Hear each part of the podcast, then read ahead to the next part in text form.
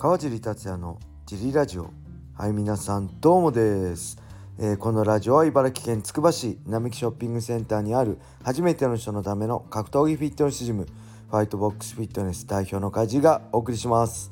はいというわけで今日もよろしくお願いします。今日も一人です。えっ、ー、とね日曜日昨日から、えー、家族で旅行に来てます。えー、ハワイアンズですね。ハワイアンズ。に家族で来てます。2年ぶりから2021年の春ぐらいに行って、えー、また娘は行きたいっていうんでまあ6年生最後中学生ね。今年の春から中学生なんで最後にもう一緒にプール行きたいなんて言わないかもしれないんで、えー、行きたいなと思って。ちょうど、えー、第9で月曜日が休みなんで土日で行くとね混んじゃうしあのまあ土曜日ジムもあるんでね。日月で。ちょうどよかったんで来ました。もう結構昼間は混んでたけど夜ご飯食べた後えー、行ったほぼ貸し切りでしたね。数人しかいなくガンガン遊べました。はい。そんな、えー、まあ、日曜日だったんですけど、えー、チェックインしてちょうどホテルに戻ってきたらやってましたよ。USC284 メインイベントです、えー、ライト級タイトルマッチ USC マカチェフ VS、えー、ボルカノフスキー、ね、フェザー級チャンピオン。見ましたか皆さん。めちゃくちゃいい試合でした。まあ結果は、えー、ライト級王者のマカチェフが、えー、49対46が1人だったかな。で48対4748対47で3-0で防衛しましたジャッジ川尻は1ラウンド2ラウンド3ラウンド4ラウンドマカチェフ、えー、そして5ラウンドボルカノスキーで49対46でで見たんですけど1人同じの人がいて他の2人は124がマカチェフ、えー、35がボルカノスキーだったかな。ジャッジは難しいですねこれジャッジって絶対できません。もうね文句ばっかり言われるじゃないですか。これ大変ですよね。あの多分ギャラもそんな良くないのに、まあ、本当選手の勝敗選手にとっていっぱいってめちゃくちゃ重いですからね。そういう中で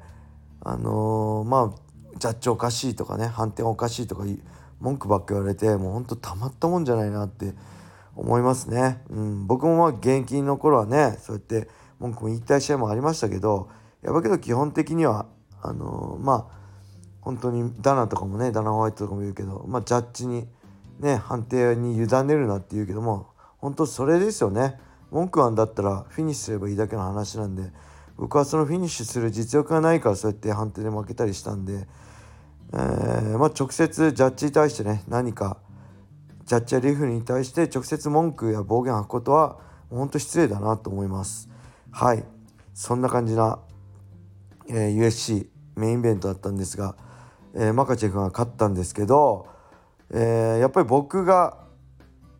あの目をこう見たのはやっぱりねボルカノスキーの頑張りでしたね、え、ただやっぱり、ジャブが入んなかったですジャブがね入ってボルカノスキーが真ん中取れれば結構いけるかなと思ったんですけどやっぱり得意のジャブが入んなかったですね。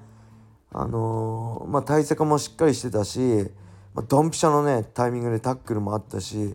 やっぱりあのタックルや組み付けのプレッシャーある中でなかなかジャブ、ね、いつも通り打ちづらいのかなかなか出なかったですね。はい、でやっぱテイクダウンされると寝技ではやっぱり無理でしたね。どんなに対策取ってもやっぱ寝技はね昨日のラジオで言った通りあこの前のラジオで言った通りに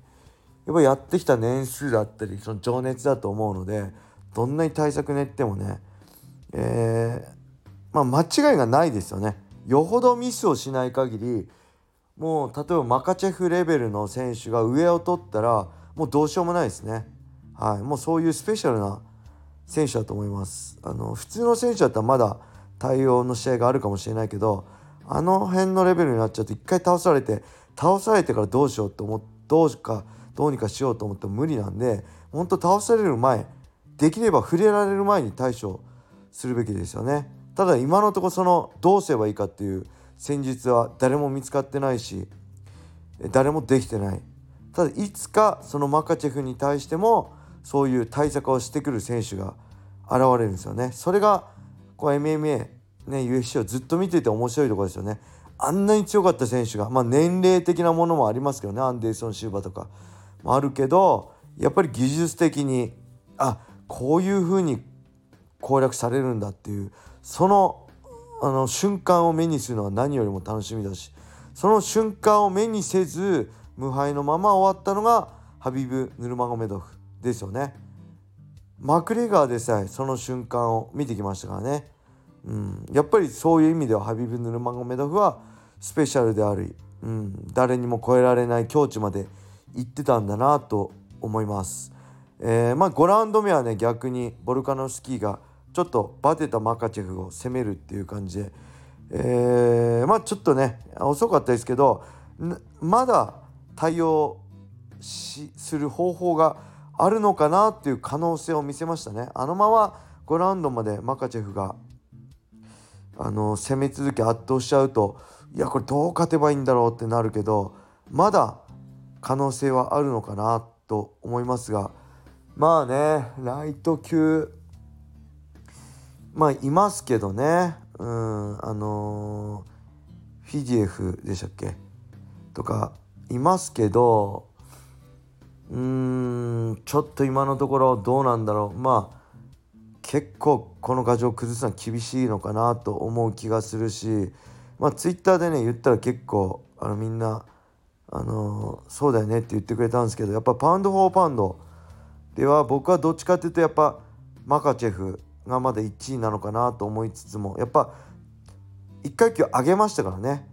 あ、ま、ごめんなさい。ボルカノフスキーがまだ1位でいいのかなと思うんですよね。やっぱボルカノフスキーの強さそしてこの気合が何よりも見えましたね。あのバック捉えての殴りだったりね何か喋ってる姿もやっぱ気合半端じゃねえなこいつみたいな感じで。うんなんで今度はね、まあ、逆にね、まあ、絶対ないだろうけどね。マカチェフがね1階級上のねチマエフとやってほしいですよね。スーパーファイト。1階級下のボルカノスキーの挑戦を受けたんで。今度はまあチャンピオンじゃないですけどね怪物チマエフのに挑戦するマカチェフが見たい。それで勝ったらもう間違いなくパウンド・フォー・パウンド1位ですよね。はい。そしてセミメインイベント。セミファイナルって昔は言ってたけど今セミメインイベントっていうんですね。それがフェザー級暫定王者ですね、えー、決定戦、えー、ボルカノスキーが、えー、ちょっとライト級に挑戦したんでその間にすぐ暫定王者を同体化で決定するっていう早いですね USC は展開が。はい。でそこで、えー、何でしたっけあいつ。ど忘れしちゃった。あごめんなさい。ロドリゲスね。ヤイル・ロドリゲスがエメットに三角締めに勝ったと。まあこれで、えー、ボルカノスキーはロドリゲスと防衛戦正規統一を兼ねてのタイトルマッチでしょうね次回は。はい、でこのロドリゲスっていうのはね僕今でも覚えてますけど、まあ、僕が USC に参戦してフェザー級で戦ってた時代、まあ、20141516ぐらいにねちょうど、えー、ポンポンポンって上り調子で勝ち上がってきた選手なんですよね。はい、でラテンアメリカでしたっけ？TUF の優勝かなんかしてポンポンポンって上がってきてねいやもうこの選手見た時に絶対やりたくねえなと思ったんですよね。あのねもうほんと身体能力高くてリーチ長くて背も高くて左右スイッチしてでまあほんと変則的な2段蹴りもやるしこうバックキックバックスピンもやるし顔面へのねバックスピンもやるし本当にねえー、まあちょっと僕の戦い方に似てるんですよ。僕の USC 時代の戦い方。僕も2段蹴りとかね回転系の技とかよくやったんですけどただ僕のその回転系とかはもうねエセなんですよ。組みつくための布石なんですよ。偽物なんですよ。ただヤイル・ロドリゲスのは本物なんですよ。だからね絶対相性悪いなと思って僕のこの戦い方を USC で戦ってた戦い方をしちゃうと絶対ね相性悪いなと思ってやりたくないなと思うと大体組まれるんですよね僕の場合。なんでいつか組まれることあるかなと思ったんですけど実際組まれなかったですね。でその後結構ね僕はもうトントントンってねあのー、タイトルに挑戦するかなと思ってたんですけど意外とその登る時に苦戦しつつやっとタイトルまあ暫定王者えー、ほんと5年越しとかですよね僕が辞めてからもう6年7年かで取ったんでいや意外と苦労したなっていう感覚ですけどうんやっぱ嬉しいです。うん。あの僕の目に狂いはなかったのこいつは絶対来るなと思った選手が当時、えー、ヤイルヤイル・ロドリゲスだったんで、うん、次回 USC ねフェザー級統一戦が楽しみです。ボルカノスキーロドリゲス。いつになるか分かりませんけど。はい。そんな感じで今日はねごめんなさい。ちょっと久々にお酒も飲んじゃいましたえー、なんでねちょっと滑舌悪いし、まあ、滑舌はいつも悪いんですけどえー、こんな感じで終わりにしたいと思います。はい、それでは今日、えー、何でしたっけ？それでは皆様、良い一日を。またね